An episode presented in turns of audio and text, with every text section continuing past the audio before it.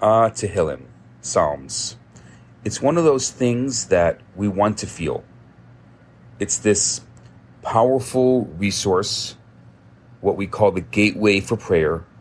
We say them at moments of utmost simcha, at utmost joy, like a wedding or a brit milah.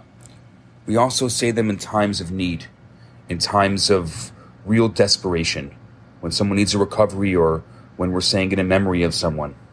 Saying Tehillim is one of those things that you may feel like you're supposed to really connect to. And if you don't, maybe you're embarrassed to admit it.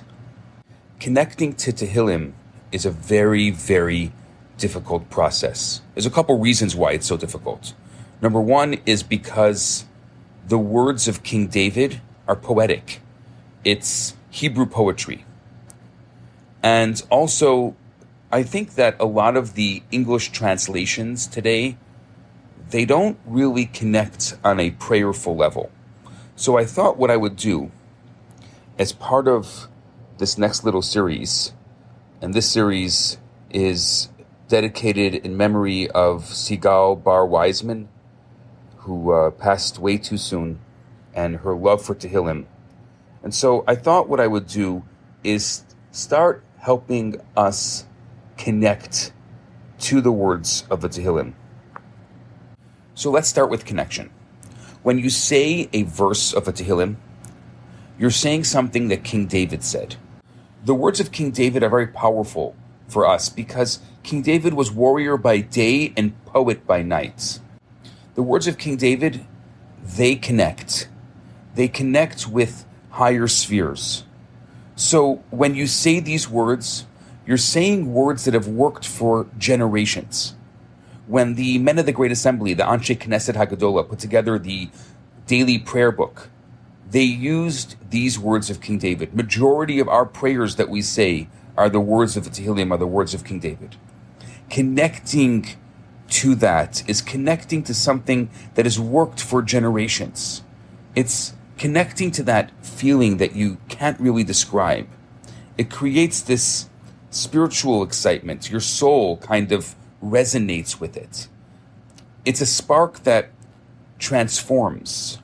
And when that happens, your transformation becomes the sechut, the merit to bring good into the world, to remember those who you're remembering, and to bring honor to those you're honoring. The spark that you feel creates an energy in the world, which God then uses to change reality. Hopefully, God uses it to protect the person that we're praying for. Ultimately, God changes everything and God honors those who need to be honored, but uses our tools to do that. That positive energy is so powerful that only we can bring it out. So I'll start with this. When you're reading the Tehillim, when you're reading the Psalms, sometimes a, a sentence stands out to you when that happens, take a sticky note and put it right at that spot. I think it's a message for you. It's meaningful because it goes into your being and it transforms you. You feel a spark and feel more connected to a higher power in that moment. You might get strength or feel some sort of direction. Maybe you've been struggling with a relationship and you don't know how to say it to that person, all of the sudden, it gives you an answer or describes how you feel. Again, I know it's hard sometimes because you're saying, well, the English translation is not giving me that. Maybe not now, but there's something to it, and maybe we need to get you a better English translation so that you can connect to it. But through these verses, you can see how David handled his life you see how he talked to God when he had a problem, when he had an issue. He didn't just go write a blog putting someone else down. Each verse tells us something. Sometimes it's about doing good, and sometimes it's about not being afraid. I'll give you an example. Let's say the third psalm. We often say that at night before we go to sleep. We say, I'm going to lie down and go to sleep because I know God is with me. Just think about that. Sleep is according to the Talmud, considered a 60th of death. So we're scared. For a lot of people, going to sleep is a very scary thing because it does constitute this ability to not be in control like we are when we're awake. And so, what do we do? We say, I'm going to lie down and go to sleep because I know God is with me. Now, meditate on that for a second. Meditate on that. Use that as strength to give you faith. See, the thing is that everything has meaning in life, but every meaning doesn't just happen. It takes work to connect to. You can't just say, I want to connect more to this verse or I want to connect more to this person. Even in relationships, if you want to connect more, it takes work to connect. You have to work through whatever connection you're trying to create. The same thing with the Tehillim.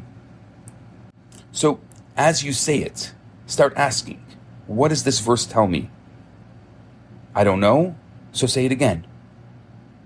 Or say it tomorrow. What am I asking God for right now? What is King David asking God for? And as a result, what am I asking God for? What am I using to strengthen my relationship? If this is maybe too deep for you, just pay attention to how you're feeling when you're reading it. Are you in a place of sadness? Maybe a place of happiness? Are you feeling content? Maybe it's just an affirmation. So if you can't connect to the words, you can connect to the emotions and to the feelings. Today, having mantras is very popular. A lot of self help speakers say meditate, meditate, meditate. But what does it mean to meditate? What does it mean to pick a mantra, or actually, really a verse, and say it again and again? That's exactly what Tehillim is. These are the verses to meditate on in your life to say them over and over. I think we should start using these verses of the Psalms as affirmations.